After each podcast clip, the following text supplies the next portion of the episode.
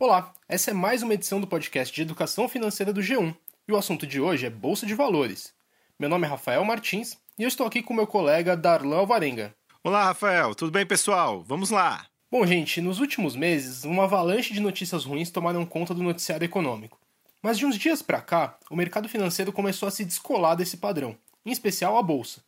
Desde o dia 15 de maio, o índice Bovespa, que reúne as principais empresas listadas na B3, chegou a subir 25% e ganhou cerca de 20 mil pontos.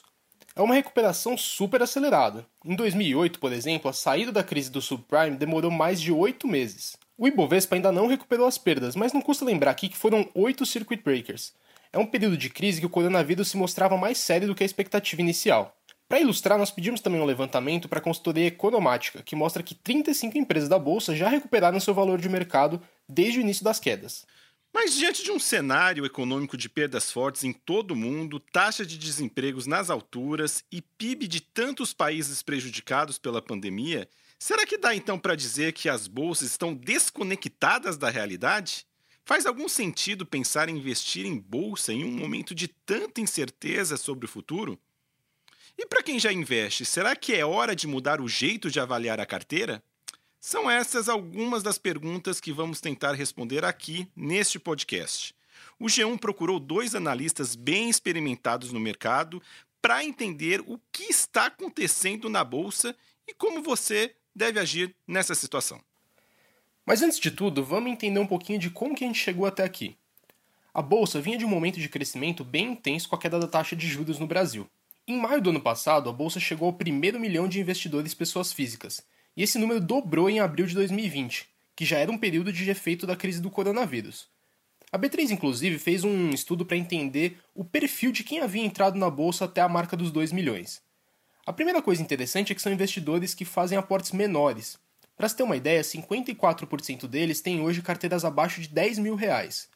Isso dá um indicativo que o investimento em bolsa se popularizou e perdeu aquele caráter de coisa de rico. O investidor também está mais jovem. 49% tem entre 25 e 39 anos. Em 2007, essa parcela era de 28%. O Roberto Indec, estrategista-chefe da Clear Corretora, conta pra gente como que isso aconteceu. Eu acho que a gente tem um número de, de investidores na Bolsa crescendo forte. Eu acho que isso é derivado de algumas razões. Com a taxa de juros hoje em 3% ao ano, com a perspectiva ainda de recuar, o brasileiro em geral, não está acostumado com uma taxa uh, tão baixa como essa, né? O menor patamar da nossa história, com perspectiva que vem ainda mais para baixo. Quais opções que eu tenho, né? Você tem a opção ou ir para o mercado de ações, ou investir esse dinheiro na economia real. É claro que nos investimentos em renda fixa ainda tem algumas alternativas interessantes, sempre vai ter, especialmente quando a gente fala de reserva de emergência, isso aí independe do nível da taxa de juros, mas além dessa questão toda que eu estou colocando, a gente tem outras questões, né, que é principalmente a parte uh, de tecnologia, né, é parte de, uh, da simplicidade toda que vem sendo colocada para o investidor iniciante entrar na bolsa nesse momento, o mercado financeiro ele vem desenvolvendo cada dia mais com novos players, empresas que nascem para facilitar o dia a dia de quem quer investir. E essa ideia de focar na questão do digital, isso atrai muito jovem pela facilidade e pela agilidade que traz. Outros fatores são Uh, os analistas e influenciadores jovens falando sobre suas experiências pessoais. Isso é muito importante porque isso traz uma linguagem mais simples para falar sobre o mundo dos investimentos. É uma maneira muito mais uh, didática, informal. O terceiro ponto é o conteúdo didático. Né? A gente tem aí uh, que a internet conseguiu democratizar o acesso à informação e isso também não foi diferente no mercado financeiro.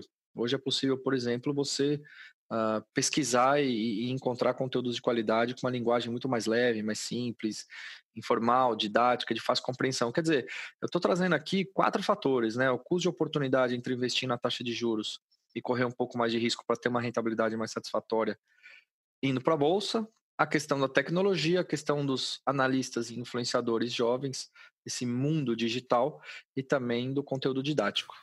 Bom, olhando um pouco mais para trás, gente, com a renda fixa deixando de ser atrativa e o país sinalizando uma continuidade da trajetória de recuperação da economia, fica um pouco fácil entender por que o brasileiro passou a buscar mais a bolsa desde o ano passado. Mas agora o cenário é outro. O mercado passou a projetar uma queda de cerca de 6,5% do PIB brasileiro em 2020. Já organizações internacionais, como a OCDE, estima que a retração neste ano poderá até mesmo ficar acima de 9% em caso de uma segunda onda da pandemia e necessidade de retomada de medidas de isolamento social. O desemprego também segue ladeira acima. Os últimos dados mostram que no mês de maio foram registrados 960 mil pedidos de seguro-desemprego, 53% mais que o mesmo mês do ano passado. Desde o início da pandemia, lá em meados de março, já são quase 2 milhões de brasileiros que entraram com pedido de seguro-desemprego no país. E tem também as mortes diárias por coronavírus no Brasil, que continuam ao redor de mil a cada 24 horas, uma quantia que indica que a pandemia ainda não está em queda no Brasil. Então, como se explica então tamanho otimismo no mercado financeiro? O Fábio Faria, que é analista de valores imobiliários e dono do canal do Holder no YouTube, explica. Vamos ouvir. O que é importante a gente entender é que é, o mercado ele é uma máquina de precificação de expectativas futuras. Então, é, o, o que, que acontece? Não importa se as coisas continuam piorando, tá? Se as coisas estão piorando menos do que era esperado, a lá, por exemplo, no dia 20 de março, que foi o fundo da bolsa, se o cenário é menos pior do que o mercado estava prevendo, o mercado vai fazer essa correção, aumentando o preço das cotações. Então, o cenário pode ser muito ruim para os próximos meses, para os próximos anos, sim. Mas se hoje ele é um cenário menos pior do que se esperava no dia 30 de março, que foi 20 de março, desculpa, que foi o auge ali do, do fundo da bolsa nos últimos meses, o mercado vai corrigir isso e vai é, se antecipar. Então o mercado está sempre olhando para frente e sempre precificando as coisas. Por exemplo, no dia 20 de março, a gente não tinha ideia de quando que as quarentenas iam ser afrouxadas, né? Por exemplo, é, se elas seriam afrouxadas ou se a gente teria um lockdown mais drástico ainda. E isso impacta diretamente as empresas. Então, conforme todos os dias a gente vai tendo novas informações sobre o que está acontecendo, o mercado ele vai precificando isso nos ativos.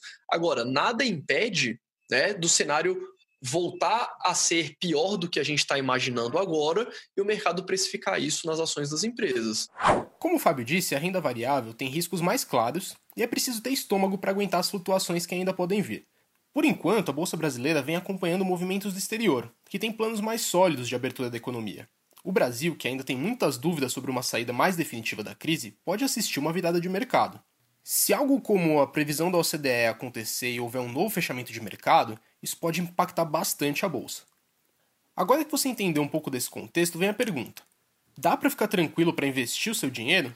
Pois é, Rafael. Quem é recém-chegado na bolsa deve ter tomado um baita susto nesse ano, né? A queda foi muito forte, assustou muita gente, mas vamos com calma.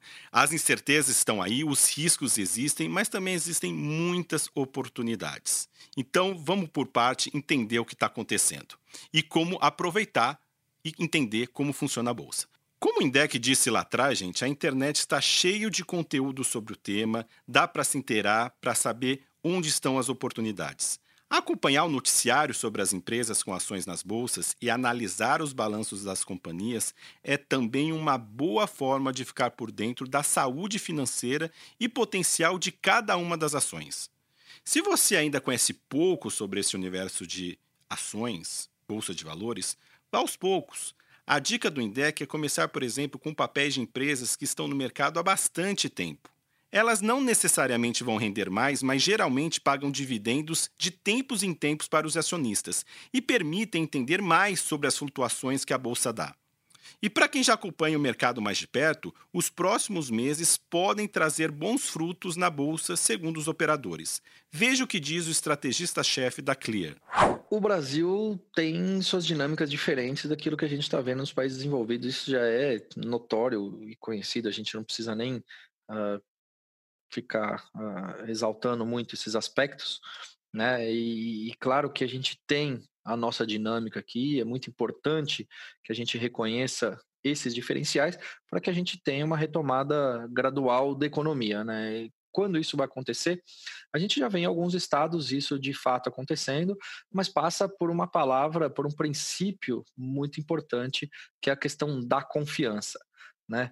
A, retomada da confiança do brasileiro comum em sair às ruas, e voltar a consumir normalmente, a retomada da confiança do empresário em voltar a investir no país, isso também demonstra que são dinâmicas diferentes em relação a outros países. Isso é muito importante a gente colocar, sem dúvida alguma. E aqui a gente tem, além das, das crises de econômica, das crises econômicas e, de saúde também, que a gente tem visto nos outros países, aqui a gente tem um pouco aí, uh, nós, nós conseguimos desenvolver aí uma crise política que uh, vamos chamar assim, ela tem um pouco de volatilidade, né? Ela tem momentos bons e ela tem momentos um pouco ruins. Por que, que eu digo isso? Porque isso acaba trazendo oscilações de curto prazo no mercado.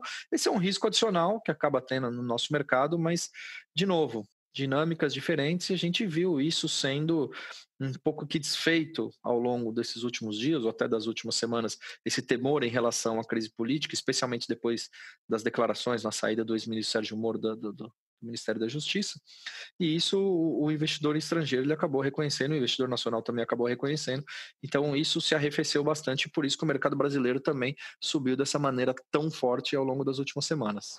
É, gente, com isso em mente, mesmo quem é mais experimentado no universo de investimentos pode estar se perguntando se é hora de rever a carteira. Só para dar um pouquinho mais de contexto, são duas grandes estratégias que os investidores usam na bolsa atualmente: o trade e o buy and hold. O primeiro é o cara que ataca as cotações das ações no curto prazo, para tentar tirar um rendimento mais rápido. É uma estratégia difícil e pode gerar bastante perda. O buy and hold é a compra para o longo prazo. Como diz o nome em inglês, é comprar e segurar esses ativos. Para quem faz o day trade, as compras e vendas diárias, ou o swing trade, que são as operações de tempos em tempos, essas oscilações da bolsa que a gente está assistindo são mais importantes. Para o holder, que é o cara que faz o buy and hold, as flutuações importam muito pouco porque ele vale no longo prazo. O Fábio Faria, que é um dos expoentes dentro dessa filosofia de longo prazo, explica pra gente esse momento e como isso impacta na estratégia dele. Então, é, eu acredito muito é, quando o investidor ele vai traçar uma carteira de longo prazo, ele vai desenhar a carteira de longo prazo, é muito importante ele não é, pelo menos sob a ótica do buy and hold, de você investir sendo sócio das empresas, você não girar muito a sua carteira de um lado para o outro. Porque toda vez que você vende, as ações quando você investe, se você ficar 30, 40 anos com elas, é, recebendo os dividendos e vendo as ações se valorizando, você não vai, por exemplo, pagar nada de imposto e nada de corretagem. Né? Quanto mais você gira a sua carteira, mais você paga imposto e mais você paga de corretagem. Então, acredito que, por longo prazo, o melhor que o investidor faz é simplesmente comprar as ações daquelas empresas que ele quer ser sócio e carregar elas pelo maior prazo possível. Então, uma vez definido qual que é a sua carteira, você vai perseguir essa carteira é, durante a sua vida inteira. E você vai ter que entender que vão ter momentos que a bolsa vai cair de forma abrupta, você não vai conseguir se antecipar a isso, e mesmo que você conseguisse se antecipar, o custo que você tem por ficar girando a sua carteira acaba não compensando é, essa movimentação. Então, o investidor de longo prazo, quem faz o buy and hold, é saber que você vai ter períodos de altas e baixas de curto prazo, mas que no longo prazo você vai ter que perseguir uma carteira que você definiu. Basicamente é isso. Em resumo, gente, acho que a mensagem final é que, apesar dos sustos e dos riscos inerentes ao mercado de ações, a bolsa de valores segue como opção de investimento interessante. No Brasil, é sempre difícil falar em previsibilidade. As incertezas, tanto no campo político como econômico, permanecem, são altas. Por outro lado, é praticamente consenso no mercado que a taxa básica de juros permanecerá em patamares bem baixos, podendo inclusive cair ainda mais até o final do ano. Portanto, quem quer tirar proveitos mais gordos na bolsa, em renda variável, uma alternativa à renda fixa, tem que começar por agora. Agora, para quem está pensando em entrar nessa ou se assustou com o vai e vem da bolsa nos últimos meses, o Fábio Faria deixou um recado final. Ouça só. O meu recado aqui para quem está começando na bolsa recentemente, para quem tá é, começou, eu diria ali nos últimos dois, três anos, né, é você ter de forma clara qual que é a sua estratégia e primordialmente olhar para a bolsa como um veículo de longo prazo, um veículo de acúmulo de patrimônio, onde você vai todos os meses plantando uma semente. Né? Eu gosto de fazer essa analogia também, né? A nossa carteira de investimentos ela é como se fosse um pomar que todos os meses você vai lá e planta uma semente nova. E para essas sementes virarem árvores e darem frutos, leva tempo. Né? E ao longo da sua vida inteira, as árvores que vão ser as maiores, que vão gerar os maiores frutos, vão ser daquelas primeiras sementes que você plantou. Então, quanto antes você começar, melhor, independente do tanto de dinheiro que você tenha. Se você tem pouco dinheiro, se você tem muito dinheiro, todos os investidores investem nas mesmas condições na bolsa de valores e saber que esses primeiros investimentos provavelmente vão ser os que vão dar mais resultados lá no futuro. Então, trace uma estratégia de investimentos, é, tenha uma mentalidade de longo prazo. No curto prazo, qualquer coisa pode acontecer na bolsa, mas no longo prazo, nos últimos 200 anos pelo menos, que é o histórico que a gente tem de bolsa lá nos Estados Unidos, a gente tem a bolsa andando só numa direção que é para cima. Bom, gente, é isso. O episódio de hoje fica por aqui. A gente espera que algumas das dúvidas e aflições de vocês tenham ficado mais claras com esse episódio. E vale um lembrete: o G1 Economia acompanha o Bovespa todos os dias para te dar um panorama do que aconteceu e das movimentações da bolsa no dia. E semana que vem a gente volta com um episódio novo aqui no podcast de Educação Financeira. Valeu, pessoal! Tchau, tchau, até mais!